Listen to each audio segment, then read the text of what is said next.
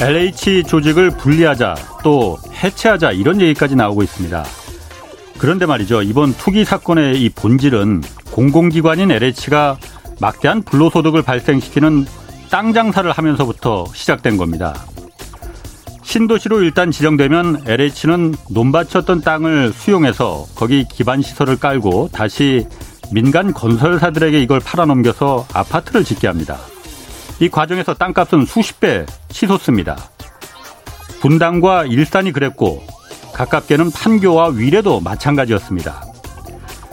불로소득이 이렇게 넘쳐나니 투기가 일어나지 않을 수가 없고 또 개발 정보를 알고 있는 공직자들이 이 유혹에 빠지지 못하게 만드는 건 어떤 법을 만들더라도 이거 가능하지 않습니다. LH가 원래의 목적에 맞게 불로소득이 일어나지 않는 공적인 주택 개발에 집중하게 만들어야 합니다. 민간에게서 강제 수용한 토지를 다시 민간 건설사들의 비싼 값에 되팔아서 이 서민들은 아예 들어갈 엄두도 못 내는 비싼 아파트가 분양돼 버리는 이 악순환의 고리를 이참에 끊어야 합니다. 토지는 LH 같은 공공기관이 소유하고 아파트 건물만 개인이 소유하는 뭐 토지 임대부 방식이라든가 개인이 공공기관에서 분양받아서 뭐 한참 동안 살다가 매각할 때는 공간, 공공기관에 다시 팔 수 있게 하는 이 환매 조건부 아파트 같은 불로소득을 원천적으로 차단하는 주택 공급 방식은 여러 가지가 있습니다. 이런 공공주택들도 LH가 시행사 본연의 역할을 철저히 한다면 얼마든지 품질 좋은 아파트로 지을 수 있습니다. 일단 접시에 들어있는 단물을 없애야만 파리 때는 꼬이지 않습니다. 네, 안녕하십니까. 저는 경제와 정의를 다 잡는 홍반장 KBS 기자 홍사원입니다. 홍사원의 경제쇼 출발하겠습니다. 유튜브 오늘도 함께 갑시다.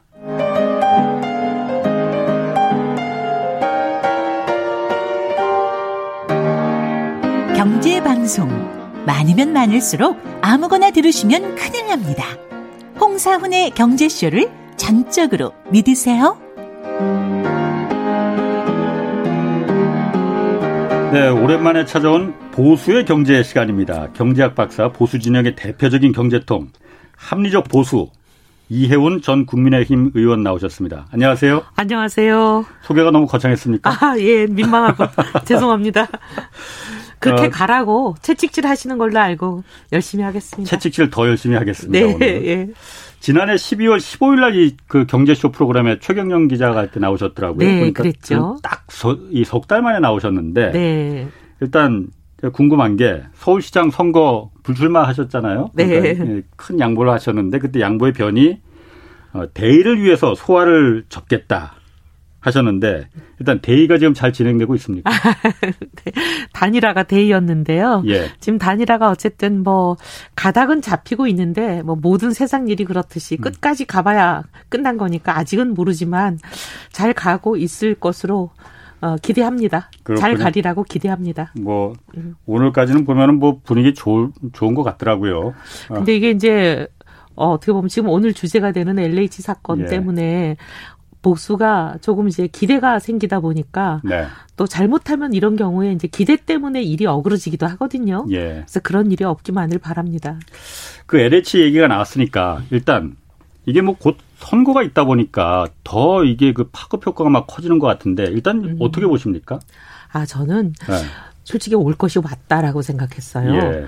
어, 이사 대책이 발표되기 전인 1월 18일이었던 걸로 기억하는데 제가 그날 사퇴 를 했거든요. 예. 그, 그 다음 날. 어, 어. 그래서 예. 그날은 이제 대통령 신년 기자회견인데 대통령이 그때 이사 대책에 대한 일종의 예고편 비슷한 걸 신년 기자회견에서 말씀하시면서 예. 어, LH 주도에 공공 공급을 하겠다는 말씀이 요지였어요. LH 주도에. 예. 네. 왜냐하면 어 호수가 정확하게 나온 건 아니지만 어마어마한 물량이 공급될 거다라는 건 이미 뭐 다들 예견하고 네. 있었고 그 어마어마한 물량 공급을 민간 규정 풀지 않겠다고 단언을 하셨거든요. 네. 그러면서 공공 개발로 가겠다고 하셨는데 그럼 할 수 있는 데가 LH밖에 없지 않습니까? 뭐 SH는 뭐 서울이 뭐 네. 뭐 아주 일부이고.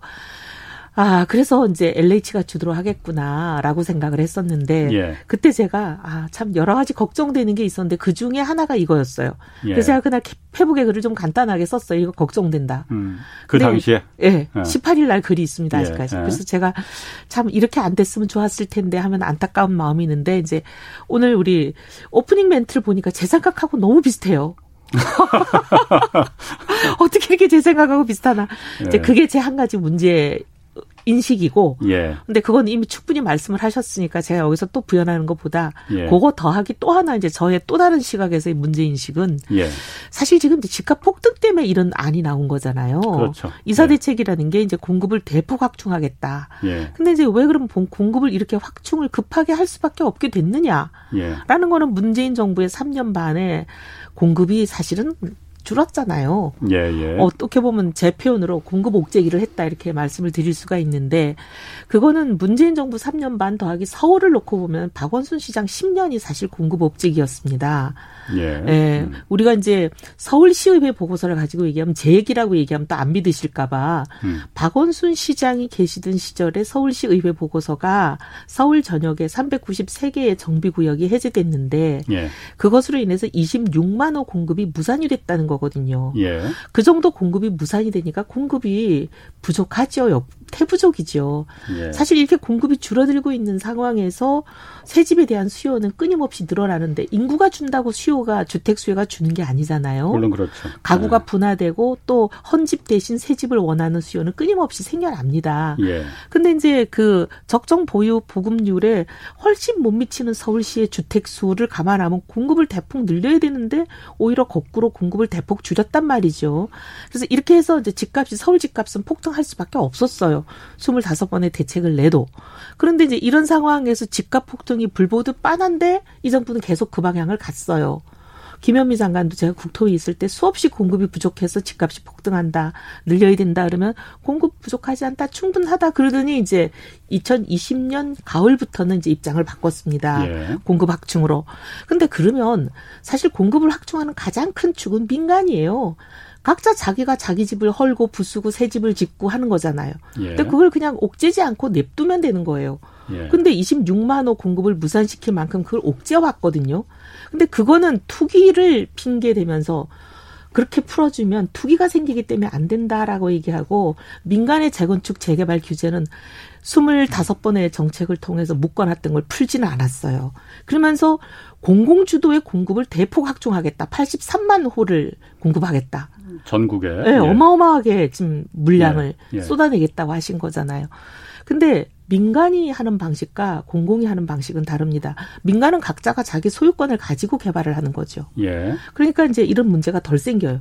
근데 이제 LH 같은 경우에는 일단 소유권을 땅 주인으로부터 넘겨받잖아요. 예. 그 부분에 넘겨- 반감이 일단 컸다고 하더라고요. 걷고 그리고 이제 넘겨받고 나서 거기서 이제 LH 직원들이 서, 어, 보상하고 하는 과정에서 그 사람들이 상당히 그 복잡한 룰을 다 아시잖아요. 예. 이번에도 보시면은 왕버들이라는 거 우리는 듣지도 보지도 못한 음. 희한한 이제 보상 타짜에 해당하는 보상 신공이 막 나오잖아요. 예. 이제 이런 거를 활용해서 얼마든지 그리고 택지를 지정하잖아요. 왜냐하면 LH가 어디에다가 단지를 만들 건지 민간이 하는 거는 각자 자기 집을 가지고 하기 때문에 그렇게 극비리에 택지가 지정되고 주, 땅 주인들은 알지도 못하는 정보를 공무원이 가지고 그걸 가지고 장난치고 이렇게 하기는 어렵잖아요. 예. 근데 이제 정보가 다 공개된 상태에서 하는 거니까. 근데 이 경우에는 정보가 완전히 통제되고 비대칭 정보가 되는 거죠. 땅 주인들은 모르고 공무원들은 알고 있고. 그러니 신도시 예정 발표가 되기 직전에 막 6일 전에 쪼개기로 막 매입을 하고 이러는 거 아니겠습니까? 이런 일들이 일어나는 게 사실은 그 공공주도 개발이 가지고 있는 여러 가지 방식에서 나오는 거거든요. 근데 이런 문제를 많이 안고 있는 공공주도로 그렇게 어마어마한 물량을 공급하겠다고 그러면 당연히 이런 일이 저는 생긴다고 보는 거죠. 그 지금 이번에 그, 그 광명 시흥하고 이제 삼기 신도시에 관련해서 이 이거는 엄밀히 말하면 공공 주도는 그런 이사 대책에 나왔던 그 공공 주도는 좀 아니 그 결은 좀 다른 이제- 것 같아요. 네, 그러긴 네. 하지만 어쨌든 간에 공공이 예. LH가 하는 네. 거죠. 그러니까 어, 아까 말씀하신 것 중에 이제 그 부분에 대한 반론들은 좀 있을 것 같습니다. 뭐냐면은 음. 어, 정부가 어쨌든 공급이 그 일단 누구나 다 새로운 아파트 요즘 짓는 뭐 음. 애미한 푸르지오에 들어가서 살고 싶은 욕심들은 다 있을 것 같아요. 음, 음. 그렇지만은 그 부분을 이제 막아놨다는 거는 이제 어, 정부도 이제 인정을 하고 그렇기 때문에 이제 그 공급을 대폭 늘리겠다고 한 건데 사실 여태까지 정부에서도 그 부분에 대한 뭐 제가 지금 정부의 뭐 어떤 그 변을 말하려는 건 아니고 어, 민간 주도로 철저하게 민간인 주택 조합과 그러니까 재건축 재개발 조합과 민간 건설사들이 둘이 이 합을 맞춰서 민간에 이게 놔두다 보니까 항상 오히려 이게 주택 공급은 늘어났는데 집값을 오히려 올리는 역 부작용을 하지 않았느냐. 그러니까 이 부분을 민간에 맡기지 않고 공공이 그러니까 LH나 SH 같은 공공기관이 들어가면은 그렇게 집값을 터무니없이 올리지는 않지 않겠느냐라는 취지에서 이제 공공 주도로 이제 들어간 그분, 것 같거든요. 그분들의 주장은 그건데 예. 시장의 원리라는 것은 어쨌든 간에 공급이 확 는다는 시장의 믿음과 신뢰가 생기면 예. 집값이 그렇게 패닉 바잉으로 가지 않고 가라앉는 예. 거지. 지금 이 정부는 계속 공급은 준다는 시그널을 주고 있었기 때문에 집값이 올랐고 음. 실제 집값 집 집이 공급이 줄었잖아요. 그러니까 예, 예. 오르는 거지. 음, 음. 근데 이제 공공이 주도하 든 민간이 주도하든 공급이 대폭 는다라는 예. 시그널만 가도 예. 사실은 시장은 안정될 거라고 보고 과거에도 그랬습니다. 예. 그랬는데 지금 이제 아까 민간주들 얘기하면 대표적으로 제가 뭐 특별한 뭐 단지를 이름으로 얘기하긴 좀 그렇고 예. 우리가 흔히 이제 새쌍둥이라고 얘기하는 단지가 세 개 있잖아요. 특정 지역에 수십 년간 20년 가까이 정부가 개발을 재개발을 재건축을 틀어막고 인간 아파트 말씀하시는 아, 뭐 뭐라고 제가 뭐 그 이름을 너무 말씀하셔도 될 것 같아요. 어, 뭐한 세 개 정도 있잖아요. 예, 예. 뭐 거기뿐만이 아, 니라 두 개가 더 있잖아요. 잠실이랑 뭐 두개 정도가 더 있는데 예. 그 경우는 지금 수십 년간 그 어떻게 보면 살고 있는 사람들의 삶의 질도 완전히 낙후돼 있고 예. 재산권 행사도 안 되고 온갖 세금은 또 세금대로 규제는 규제대로 옥죄고 있는데 그럼 거기 사람들은 투기를 할 기회도 없이 지금 20년간 묶여 있는 거 아니에요? 예. 투기 자체가 원천 차단된 건데 그럼 그 사람들은 투기 때문에 안 풀어준다라고 얘기하면서 LH는 이렇게 투기하도록 구조를 만들어주고 길을 열어주는 게 과연 온당하냐 하는 거죠. 누구 음. 누구는 투기가 온당하고 누구는 투기가 부당하냐.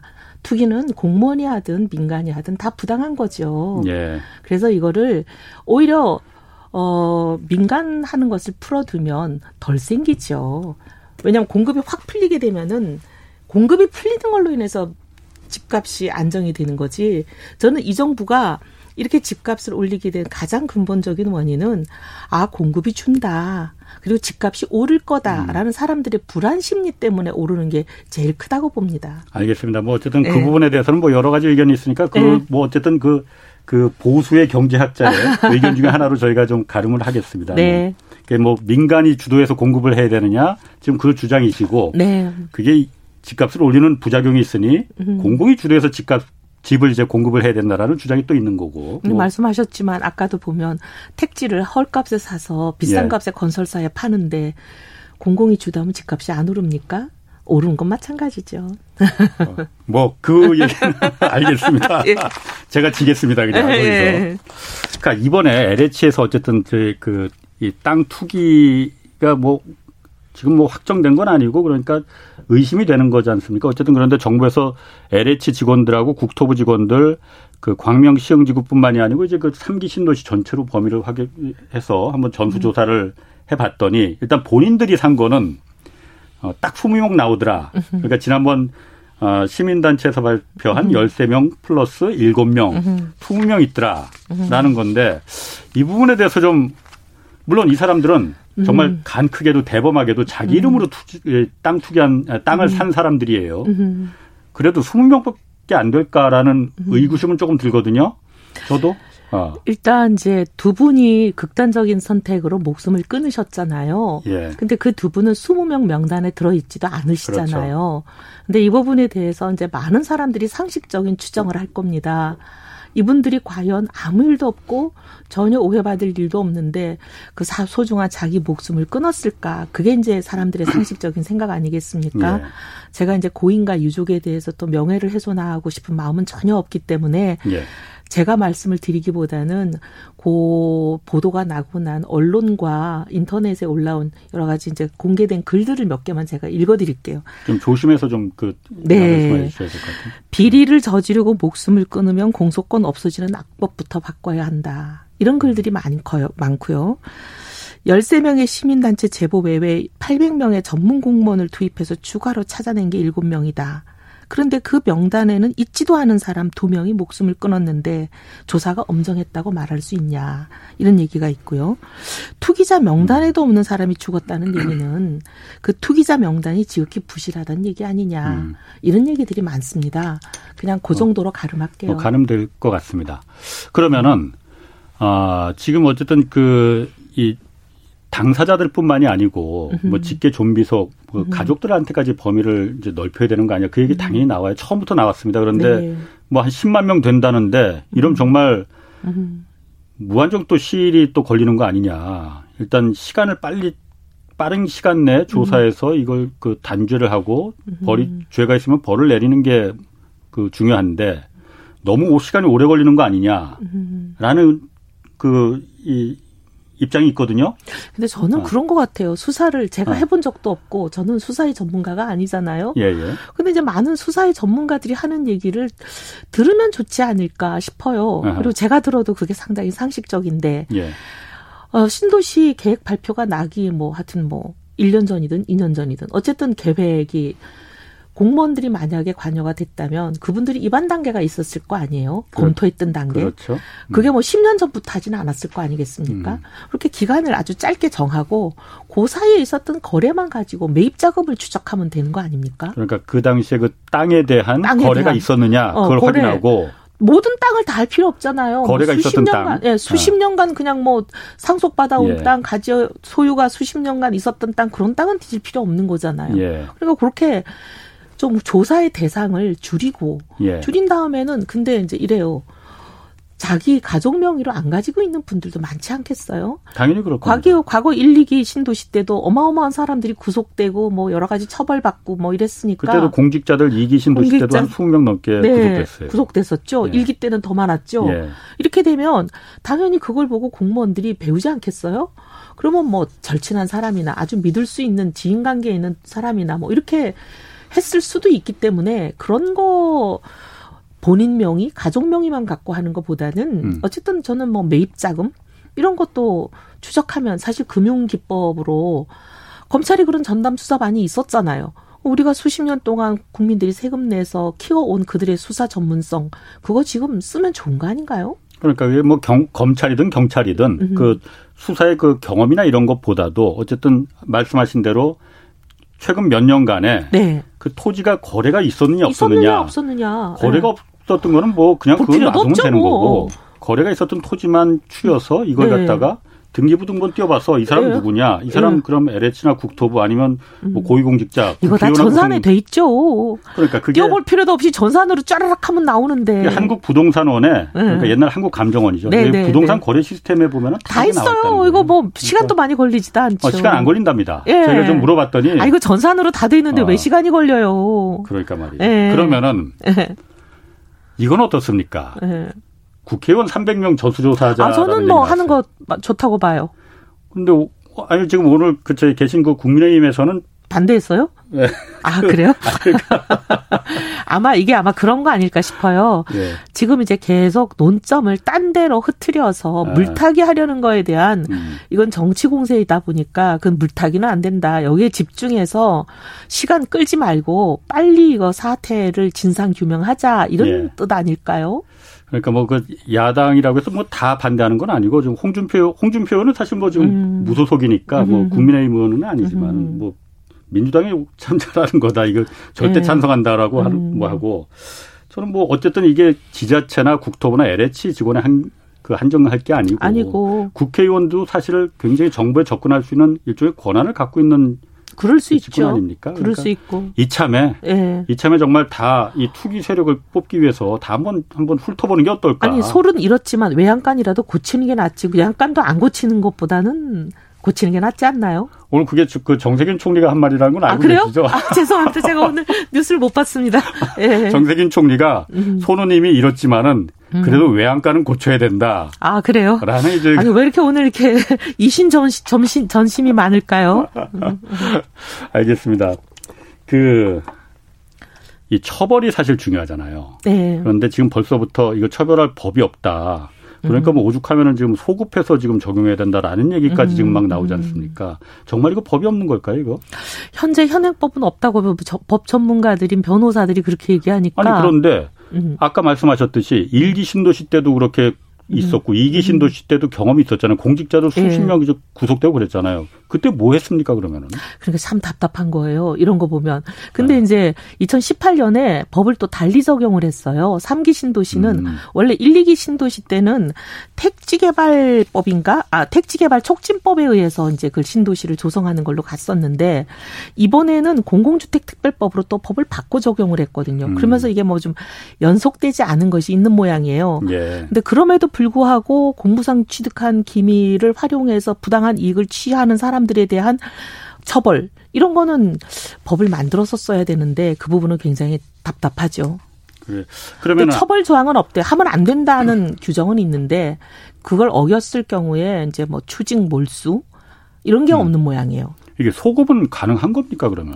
근데 우리가 부진적 소급을 너무 많이 해왔잖아요 그동안 상당히 많이 했습니다. 많이 음. 했기 때문에 이번 사태에 대해서는 안 된다라고 얘기하기가 쉽지는 않을 것 같아요. 안 된다고 하면 정말 민, 민심에 민심에. 아 이거 뭐 이게 웃을 웃으면서 얘기할 할 얘기는 아닌 것 아닌데, 같은데. 네. 알겠습니다. 그 근데 저기 저는 예. 이번에 보면서 왜 그렇게까지 또 과다하게 음. 그땅 주인들에게 혜택을 줬느냐. 근데 혜택을 주는 건 또 일견 이해가 되는 측면이 있어요. 예, 예. 과거에는 보면 땅을 가지고 있던 사람이 전매를 못하게 하고 전매를 허용하는 아주 예외적인 경우에 대해서도 감정가 이하로만 팔게 하고 더 이상 돈을 못 그렇죠. 받게 해서 그렇죠. 부당한 시세 차익을 못하는 여러 가지 안전판을 도왔었잖아요. 예. 1, 2기 신도시 때만 해도 그랬고 그랬는데 이번에 2018년에 이제 갑자기 3기 신도시를 추진하면서 이거 법을 바꿨습니다. 음. 그래서 굉장히 땅 주인들이 혜택을 많이 받게 됐어요. 그건 아마 보상을 좀 쉽게 하고 빨리 추진하려고 하는 그런 이유는 있었겠지만 요렇게 특혜를 열어주면 반드시 이것 때문에 생길 수 있는 부당 이익을 차단하는 안전판도 같이 갔었어야 되거든요. 맞습니다. 근데 그걸 안 간 거예요. 그건 전 굉장히 큰 실수 같아요. 이제는 음. 전매도 되고 그다음에 이제 뭐 단독 주택을 분양권을 가질 수도 있고 아파트 입주권을 선택해서 가질 수도 있고 네. 그다음에 또 프리미엄까지 얹어서 팔 수도 있고 뭐 여러 가지 이제 없던 혜택들을 많이 줬거든요. 네. 그러면 당연히 이거를 가지고 투기를 하는 그렇게 투기를 차단하는데 목을 매는 이 문정부가 왜 이 투기를 막지 음. 않았는지 저는 이해가 안 돼요. 그러니까 이게 그 그런 프리미엄을 많이 준 이유 중에 하나가 저희가 네. 뭐 제가 좀 몇 군데 알아봤더니 이번에 그 LH 직원들도 대토라는 그러니까 네네. 네. 그 편법을 음. 아 편법이 아니고 그 제도를 이용했다고 그러더라고요. 예, 그러니까 예. 땅을 거기 있는 사람들한테는 음. 돈으로 다 보상을 해주면은 음. 그 돈이 다시 유동성이 풍부해지니까 다른데 부동산 사는데 그게 다 다 가니까 가니까 네. 대신 여기서 그 땅으로 대신 줄 테니 줄 거기 건물을 올리든 뭐든 음. 그 알아서 좀 거기서 이익을 공유하자 음. LH와 같이 라는 취지였다는 거예요. 그러니까 그 취지가 그래서 이해되는 측면이 아, 있다니까요. 아, 그렇죠. 그래서 그 취지가 이해되는데 그런 길을 열어주려면 시세 이 제도를 악용해 가지고 부당 이익을 취하는 사람들 특히 투기를 그렇게 방지하는 거에 목숨을 거는 정부였잖아요. 예. 그렇게 아까 모 아파트는 혹시 투기할까봐 겁이 나서 20년간 재개발도 재건축도 못하게 하면서 여기는 왜 이렇게 길을 열어주고 고속도로를 열어줘 놓고 이거는 막지 않았냐는 거예요. 알겠습니다. 뭐 그러면은 음. 당장 지금 그 발등에 떨어진 불이 변창흠 장관도 지금 이제 뭐 그뭐 뭐 나간다고 하고. 음. 어, 정부가 어쨌든 아까 모두에 잠깐 말했지만 이사 공급 대책 이거 공공기관 주도를 지금처럼 민간에 음. 다 맡기지 않고 음. 이제 공공이 음. 주도하게끔 하겠다. 음. 말씀하신 대로 재건축도 조합원들 마음대로 분양가 정하지 말고 일단 조합원들이 그 권리를 다 LH나 SH에 넘겨라. 넘기고 소유권도 다 넘기는 어, 거 아니에요? 분양가도 음. 공공이 너무 그렇게 그냥 옆 단지보다 무조건 더 10원이라도 높이게 하는 거 이거는 이제 더 이상 없다. 근데 그거는 지금도 못 하고 있어요. 아니 그러니까 분양 뭐 허그나 허그를 통해서 분양까지 예. 하는 뭐 이런 그런데 그 빠져나가는 방법 많이 있습니다. 뭐 음, 그래서 예. 그 공공이 주도를 하겠다 그래서 집값을 터무니없이 높이 음. 가는 거는 맞겠다라는 건데 이사 대책이 지금 어떻게 될 거냐가 문제란 말이에요. 근데 그 저는 그래 아까 아까 그 말씀하셨잖아요. 제가 예. 그런 논리를 피니까 문제가 터진 거는 서울이 아니고 소위 말하면 LH 주도로 하는 역세권이나 그다음에 공장 지역이나 중공업 지역이나 아니면 예. 저층 주거지나 이런 것을 고밀 개발하는 LH 주도의 사업 그 다음에 이제 기존의 재개발 재건축을 LH 주도로 하는 사실 예. 공공 정비 사업 네네. 이런 거 이런 거 도시 재생을 또 정비 사업과 결합하는 그런 사업 소위 고 지금 제가 얘기하는 세 가지 덩어리의 큰 사업들은 서울에서 주로 일어나는 거고 그건 다 LH가 주도하는 거잖아요. 예. 그거하고 신도시하고는 좀 다르지 않냐 그러, 그러셨는데 예. 근데 저는 신도시는 어떻게 보면 신도시에 계시는 분들이 또 마음에 상처받으실까 제가 굉장히 말씀드리기가 조심스러운데 서울하고는 또 좀 다르잖아요, 상황이. 네. 근데 서울은 지금 보면 땅값이 정말 장난이 아니고 예민하거든요. 네네. 근데 이제 서울을 신도시를 지금 LH에 맡겼는데 이런 일이 생겼어요. 음. 그런데 서울에 이 정말 예민한 금사라기 땅들을 LH에 맡기면 이 문제에 몇배 파장이 클 수 있는 여러 가지 복잡한 일들이 저는 더 일어날 가능성이 있다고 봅니다. 가능성이 있다. 예. 네. 음. 그래서 더 걱정이라는 거고요. 그 다음에 음. 아, 그럼 지금 하듯이 그냥 민간에 맡겨둬야 되는데 재건축 개발은 그냥 민간에 맡겨야 된다. 민간에 맡기는 게 그리고 어차피 지금 분양가 같은 거는 허그뿐만이 아니라 분양가 상한제, 분양가 상한제라는 장치도 있고 예. 허그도 있고 또 소위 말하면 이제 한국 감정원을 동원해 가지고 또 감정 평가 자체를 상당히 후려치고 예. 이렇게 하면서 정부가 시줄 날 줄로 많이 옥죄고 있기 때문에 오히려 분양가를 너무 낮춰가지고 음. 현금 부자들에게 로또가 되는 그런 상황이잖아요. 뭐 다 그렇진 않더라고요. 하여튼 뭐 그런 상황이 있어서 알겠습니다. 예. 그게 이제 그거보다는 이게 더 저는 어, 더 많은 부작용이 있다 그렇게 보죠. 알겠습니다. 뭐그 뭐그 의견 중에 하나로 좀 네. 그 하고 4차 재난지원금 이제 그 음흠. 그리고 추경 네. 이것도 또 지금 핫해요. 어, 지금 19조 5천억 원이 지금 4차 재난지원금으로 어, 책정이 됐습니다. 그래서 네. 15조 원은 지금 추경으로 하기로 해서 지금 국회에서 야권 야당도 지금 합의는 다 한 거죠. 그 추경 네, 대해서는. 뭐 지금 누가 반대할 수가 있겠어요. 그렇죠. 네. 아, 뭐 3월 뭐 그래서 빠르면 3월 말이면 이제 4차 재난지원금도 이제 지급될 것이다 하는데. 네, 그러니까 보궐선거 직전에 주는 재난지원금을 야당이 어떻게 반대하겠습니까? 지난 4월 총선에서 그렇게 당해놓고.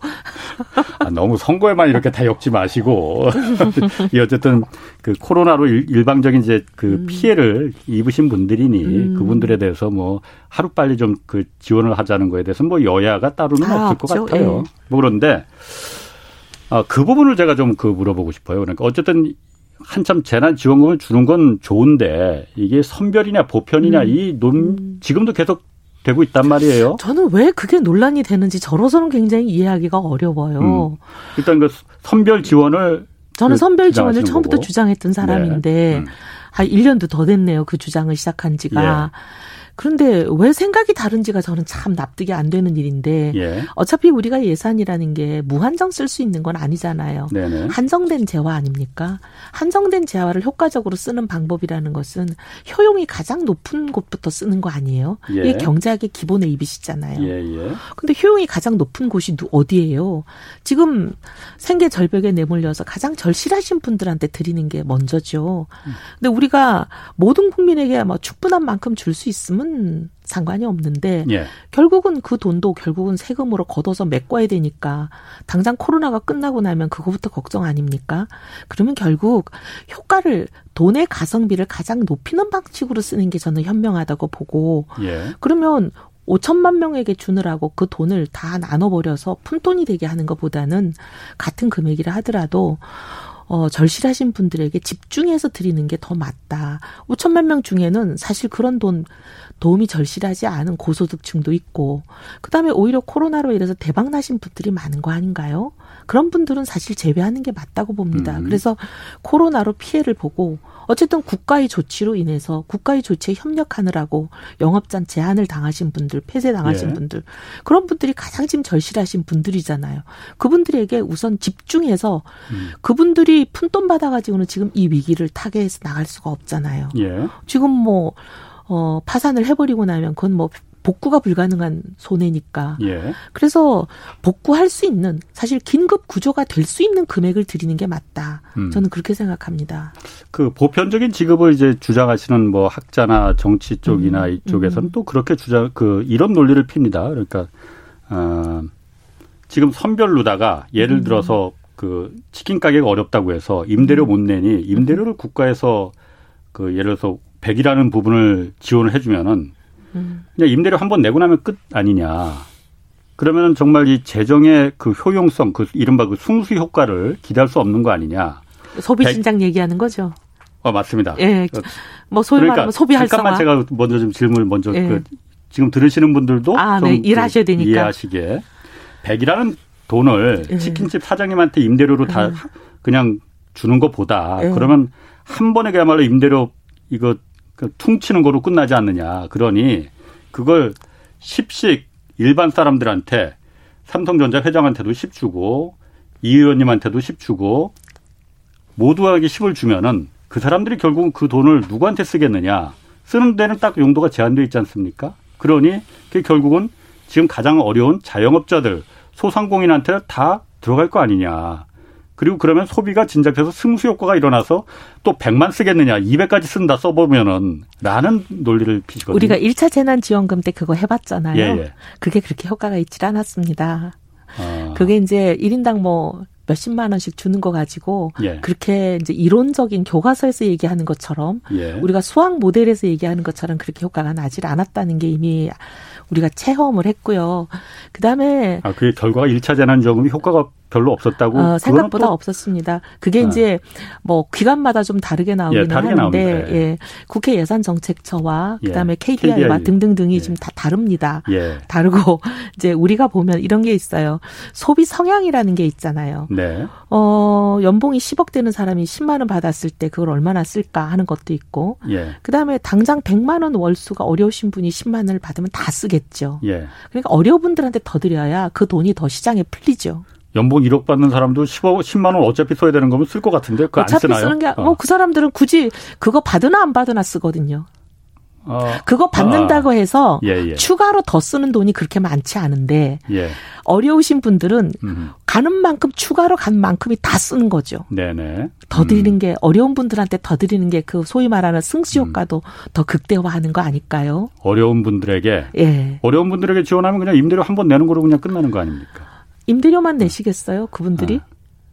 일단 당장 임대료가 음. 뭐그 가장 그 지금은 이제 임대료만. 자영업자한테만 아. 주는 게 아니고 예. 어려운 분들한테 저소득층에게 주문은 사실 예. 그걸로 고기도 사 드시고 뭐 외식도 하시고 쓰는 거죠. 그게 소비 진작 효과가 거기서 나오는 거죠. 음, 거기서 어떤 음. 우리가 모르는 승수 효과가 그러니까 우리가 모르는 게 아니고 아니 아. 승수 효과가 제 얘기는 소득 계층에 따라 다르다는 거예요. 아, 고소득층은 그게 굉장히 약하고 이거는 뭐 이미 수- 수십 세기를 걸쳐서 동서 고급을 통한 모든 실증 데이터로 이미 입증된 거니까 맞는 얘기잖아요. 예, 예. 고소득층은 소비 성향이 낮고 저소득층은 소비 성향이 높고 음. 그 얘기는 10을 주면 아무래도 저소득층이 다 쓰고 고소득층은 다안 쓰고 음. 네 알겠습니다. 뭐 그거 하고 지금 또 그러니까 그 한참 논쟁 많은 게 이 국가 채무 얘기예요. 네 네 뭐 KDI 계실 때 어쨌든 그 국- 재정 이쪽 재정 팀에 있어서. 예 그러니까 이게 재정 팀에 있어서 평생 누군가- 하던 일입니다. 어, 평 지금도 하세요. 지금은 안 아니요 하시지. 평생은 아니고 이제 국회 오기 전까지 했죠.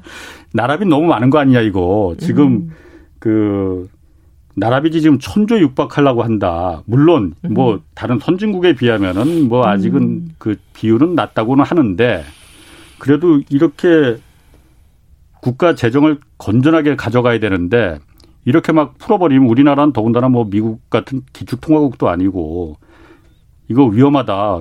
지금의 위험을 지금의 부담을 미래 세대에게 떠넘기는 거다라는 주장 있거든요. 어떻습니까? 일리가 있는 말이죠. 예. 근데 이제 그렇다고 해서 지금 위기가 왔는데 당장 숨이 넘어가는 분들에 대한 지원을 안 해야 된다. 그렇게 끌고 가는 거는 곤란하다고 보고요. 지원은 해야죠. 예. 이 위기를 거- 살아남아야 사실 국가도 개인이 살아남아야 국가도 있는 거니까 지원을 해야죠. 예. 근데 그런 주장이 전혀 또 무시할 만한 것은 아니고 귀담아 들을 만한 이유는 돈을 쓰더라도 같은 돈을 써도 효과를 더 내게 하고 같은 효과를 낸다면 돈은 덜 쓰면서 같은 효과를 내는 방식으로 가야 된다라는 말을 이제 하는 음. 거잖아요. 예. 근데 이제 저는 거기서 한 가지 좀 짚고 싶은 게 그 학자라고 하시는 분들 중에서 재정을 전공하지 않으신 분들이 그런 말씀을 많이 하세요. 경제학과 교수라고 해서 예. 다 재정 전공은 아니잖아요. 예. 그래서 뭐 OECD 국가들 중에서 우리나라가 국가 채무 상당히 양호한 편인데 이런 얘기 하시는 분들을 많이 만나 요. 어. 근데 그건 정말 잘못 알고 계시는 아, 거예요. 어. 왜냐하면 재정 통계가 국가 채무 안에 여러 개 들어가야 되는 요소가 있잖아요. 예. 근데 그거를 우리나라는 다른 선진국하고 다른 통계를 씁니다. 그래서 다른 선진국하고 직접 비교하기가 어려워요. 그래서 IMF가 뭐라고 한 적이 있냐면 음. 대한민국은 국가 부채 통계가 다른 선진국과 너무 그 내용이 달라서 직접 음. 비교가 불가능해서 IMF 통계에서 빼겠다고 한 적이 있을 만큼 우린 다릅니다. 예를 들면 이런 거예요. 일반적으로 선진국의 경우에는 제 IMF가 얘기하는 재정 통계 국가 부채의 기준은 뭐냐면 일반 정부 부채 일반 정부는 중앙 정부 들어가고 지방 정부 들어가고 각종 공공기관 들어가고 공기업도 들어가고 이렇게 다 들어가는 거거든요. 예. 근데 우리는 거기서 공기업도 빠지고 그다음에 보증 채무도 빠져요. 보증 음. 채무라는 건 국가가 보증을 한 거기 때문에 국가의 채무로 잡아야 되는 건데 예, 우리는 예. 다 뺍니다. 아. 그다음에 충당 채무도 다 빼요, 우리는. 예. 충당 채무가 이게 어마어마합니다. 충당 채무라는 게 많은 분들이 걱정하는 게 연금이에요. 아. 연금이 빵꾸 나면 지금 예. 국가가 다 지금 세금으로 메워넣고 있잖아요. 이미 예. 빵꾸 난 지가 오래된 수십 년이 된 군인연금, 공무원연금, 공공연금도 이미 빵꾸 난 지가 오래돼가지고 예. 국민 세금으로 메꿔넣고 있잖아요. 예. 이렇게 충당해주는 의무가 있는 충당 채무가 있거든요. 예. 근데 이걸 국가 채무 부채에서 다 빼요 우리나라는. 음. 이게 다른 나라는 다 넣는 채무거든요.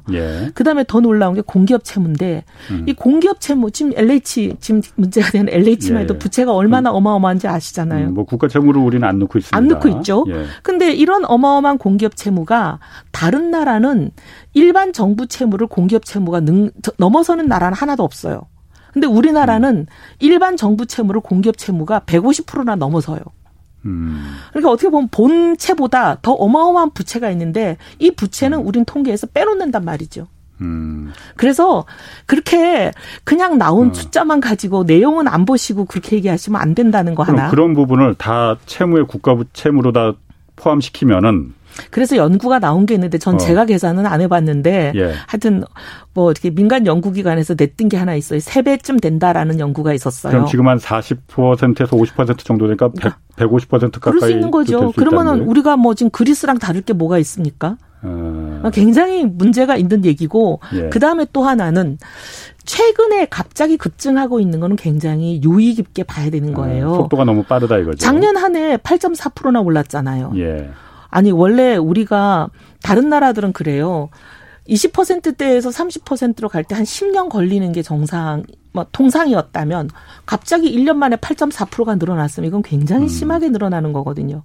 그러니까 이게 굉장히 비정상적으로 급증하고 있으니 조심해야 된다라는 시그널로는 받아들여야죠. 그렇군요. 뭐 아까 그 특정 교수님을 최 교수님 말씀하시는 것 같은데. 아, 뭐 제가 누구라고 얘기하기는 그렇고. 어쨌든 이 수요일 날 최백운 교수님이 네. 또 출연하시거든요. 그래서 네. 그때 한번 네. 이 국가 채무에 대해서는 또 반론을 한번 좀 들어보도록 음. 하겠습니다. 네. 자, 그러면은 어쨌든 채무가 네. 어려울 때 당장 먹고 살 게 없는데 빚을 음. 져야 되는 거는 어쩔 수 없단 어쩔 말이에요. 수 없죠. 그걸 누가 지느냐, 음흠. 국가가 지느냐, 아니면 개인이 지느냐라는 음흠. 부분인데, 아, 우리 같은 경우에는 어쨌든 국가 채무에 비해서 물론 아까 말씀하시길 그 채무 산정하는 그 기준이 좀 다르다고는 하셨지만은 음.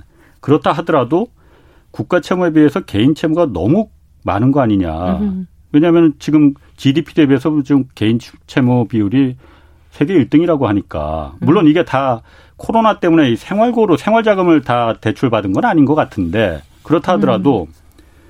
개인이 어쨌든 이 그 부채가 만약 뇌관이 돼서 경제에 악 영향을 준다면은 그게 바로 은행에 이제 영향을 미칠 테고 그걸 갖다가 막으려면은 정말 호미로 막을 걸 삽으로도 못 막는다. 그러니 개인이 지는 부채 대신 국가가 채무를 좀 떠안아줘야 된다. 그 부분 어떻게 생각하세요?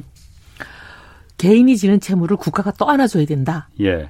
아니, 제, 또한 직접적으로 또하는 대신에 음. 그 국가가 그런 부분에서 재정이 역할을 해줘서 음. 개인의 보호막이 돼줘야 된다. 아 그건 그렇죠. 예. 그래서 사실 국가라는 의 존재 이유 중에 여러 예. 존재 이유가 있지만 그 중에 하나가 그런 예. 것도 있죠. 개인이 감당할 수 없는 위험을 사실 국가가 떠안아주는 게 그게 사회보험이고 그런 거 아니겠습니까? 예. 복지고 그런 게 일정 부분 필요하지만 아까 제가 말씀드린 거는 그래서 국가가 빚을 너무 지면 안 되니까 지금 코로나로 막 사람들이 숨이 넘어가게 생겼는데도 지원을 더 늘리면 안 된다. 그런 논리로 과하게 가는 거는 문제가 있고 전 예. 동의하기 어렵고 지금은 위기 상황이니까 어쨌든 이 위기를 넘길 수 있도록 파산하지 않고 넘길 수 있도록 도와야죠. 음. 돕는데 그 돕는 것도 그래서 돈이 무한정 있는 것처럼 그렇게 비효율적으로 마구 퍼주듯이 돕는 것보다는 효과를 낼 수 있는 방법으로 돕자 이 얘기죠. 국가 부채를 생각하면서 음. 그 얘기죠. 그렇군요. 네. 알겠습니다. 그러면은 어 지금 코로나 이제 그 백신 접종도 시작됐고 사실 그 가계 부채가 얘기가 나왔으니까 저희가 사실 지금 누구도 그 지금 언급하고 않고 않지만은 이 코로나 이제 우리가 정상적인 경제 상황이 돌아왔을 때 가계 부채가 지금 너무 높아졌으니 물론 이게 코로나 때문이라고 다 전적으로 말할 수는 없을 것 같아요. 뭐 주식, 부동산 이쪽에 워낙 많은 그 유동성이 음. 들어갔으니 이게 정말 뇌관이 돼서 발목을 잡으려고 잡는 거 아니냐. 막 음. 경제 성장이 이제 다시 한번 다시 점프하려고 하는데 음. 그 우려가 많거든요. 그러니까 누구도 입 밖에 지금 뭐 겁나서 그런지 꺼내지 않습니다. 답이 없어서 꺼내질 못할 거예요. 답이 없어서 뾰족한 답을 못 내니까. 예. 근데 지금 가계 부채 심각합니다. 예. 심각하고 지금 이제 금리가 슬슬 오르잖아요. 그러니까. 벌써 금리가 상당히 급등하는 조짐이 보이고 있고 이미 오르고 있습니다. 네, 오르고 아. 있죠. 이미 올랐죠 시장 금리가. 예. 그다음에 또 더 놀라운 것은 아, 더 걱정해야 되는 것은 이제 미국이 슬슬 금리를 지금 올린단 말이죠. 뭐 그러니까 우리 금리도 올라가는 어, 그러니까 이제 그러면 네. 앞으로 더 오른다는 얘기예요. 지금 예. 올라가는 것뿐만이 아니라 앞으로 더 오른다는 얘기니까 더 걱정되죠. 예. 일단 물가도 오르고 있습니다. 당분간은 상당히 물가가 우리가 저 물가 시대라 그렇게 걱정을 안 했는데 지금 물가도 이제 오르기 시작하니까 예. 이 부담이 더 커지는 거죠.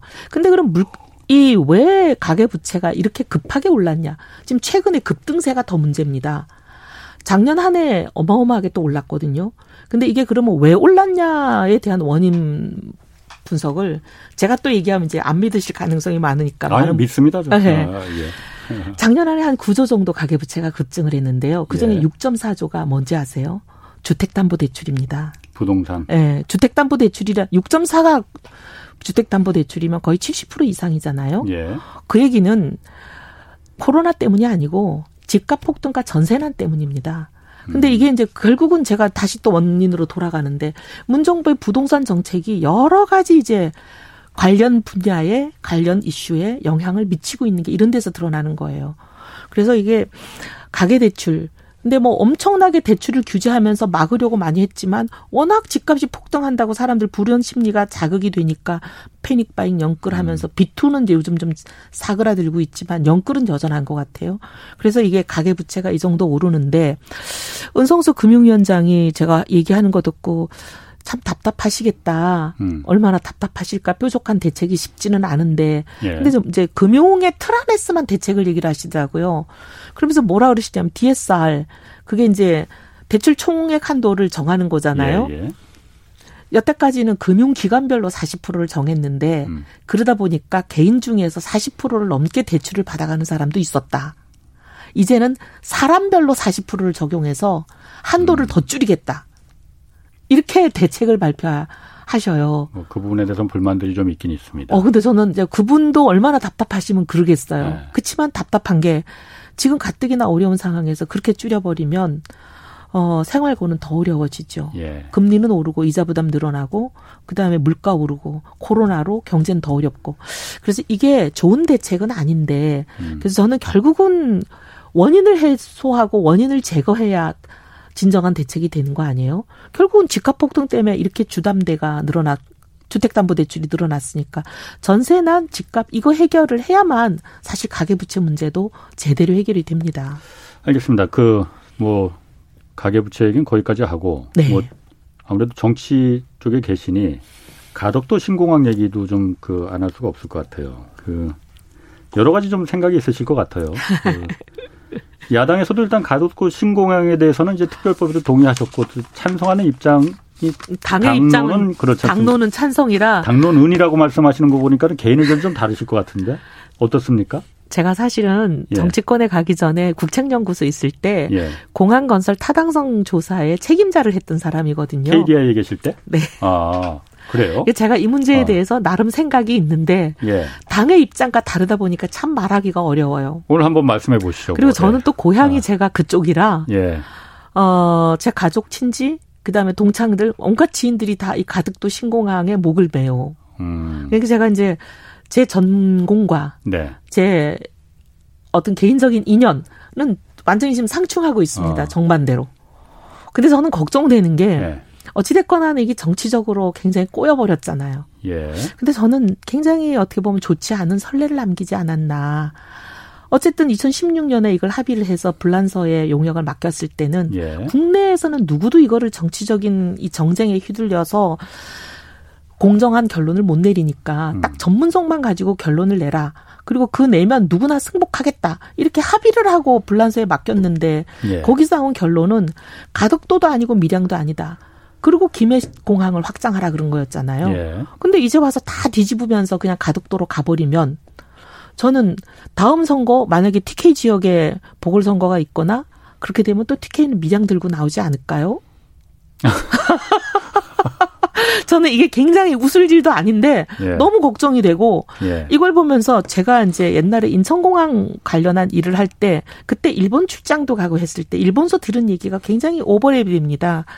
97개 공항이 있잖아요. 예. 54개가 지방 공항 아니에요? 예. 대부분이 빚더미죠. 일본에. 일본. 예, 예. 근데 일본은 사실 그 97개 중에서 그래도 손님이 오는 곳은 75%의 손님이 4개밖에 없습니다. 나리타, 하네다, 주부, 간사이. 음. 근데 나머지 93개는 거의 사람이 없어요. 예. 근데 왜 이렇게 됐냐? 그때 우리랑 비슷했던 게 지역 경제 활성화라는 명분으로 1현 1공항. 음. 그게 바람이 불어가지고 예.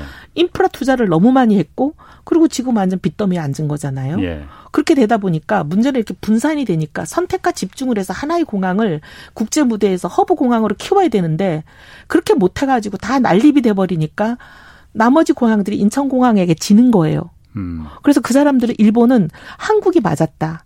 인천에 하나를 몰아주고 선택과 집중한 한국의 전략이 맞았다 그러는데 지금 우리는 김해 신공항하고 가덕도 신공항 굉장히 지근 거리에 있습니다. 예. 어떻게 하려고 그러는지 저는 굉장히 걱정되고요. 그러니까 김해는 내국 그 국내선으로 하고 저쪽은 어. 국제선으로 한다는데 예. 국대선 국제선 아. 환승도 꽤 있고요. 어. 그게 과연 그게 효과적인지도 짚어봐야 될 문제가 많고 가덕도는 굉장히 수심이 깊은 곳이잖아요. 뭐한 80m 정도 된다고. 예, 수심이 그렇게 어. 깊은 어. 곳은 사실 매립도 어마어마한 건설 비용 자체가 듭니다. 그리고 산지를 상당한 부분을 절토해야 돼요. 예. 어, 건설 비용도 어마어마하지만 어. 문제는 그것 때문에 생기는 어업이나 그 지역 경제 타격도 네. 무시 무시하기가 어렵습니다. 뭐 그러면은 저 제가 잠깐 시간이 그렇게 뭐 많지가 않아서 예. 그럼 이 의원님 같은 경우에는 그 아예 신, 허브공항을 하나 음. 인천공항이 지금 포화 상태니 신, 허브 공항을 또 하나 만들어야 된다. 그래서 동남권 신공항이 나온 아, 거죠. 근데 그 또 하나의 허브 공항이 음. 그렇게 필요치 않다는 얘기. 아니요, 아니요. 허브 공항은 필요한데 예. 문제는 이 허브 공항이 지금 어 인천 공항이 포화된 거는 뭐 우리 다 아는 얘기고 그래서 예. 또 하나 하는 건 좋은데 문제는 그래서 동남권 신공항이 필요하다는 데까지 동의를 하더라도 예, 예. 그게 왜 해필이면 김해 지근 거리에 있는 가덕도이며 음. 가덕도가 여러 가지 건설이나 또 환경적인 영향이나 지역 생태계, 지역 경제에 미치는 음. 영향 등등을 감안했을 때 어쨌든 외국 기관에서는 공항으로 고려할 대상이 아니다라고 결론을 냈잖아요. 뭐 프랑스 용역 회사에서는 그렇게 네. 냈죠. 예. 네. 그랬는데 이제 그걸 다 받아들이게 해놓고 지금 와서 이렇게 다 음. 뒤집어지는 게 걱정이 많이 된다는 거죠. 그럼 선거 끝나고 또 이거 바뀔 가능성이 있, 는 거예요, 그러면은? 아니 근데 그 법, 을 보면은 예비 타당성 조사는 면제를 했어요. 예. 하지만 사탄은 면제가 안 돼 있고 환경 영향 평가도 면제가 안 돼 있어요. 네, 알겠습니다. 오늘 말씀 감사합니다. 다음에 또 한번 종종 좀 모시겠습니다. 지금까지 네. 이혜훈 전 의원 함께했습니다. 자, 홍사원의 경제쇼 여기까지입니다. 저는 내일 다시 찾아뵙겠고요. 지금까지 경제와 정의를 다 잡는 홍사원의 경제쇼였습니다.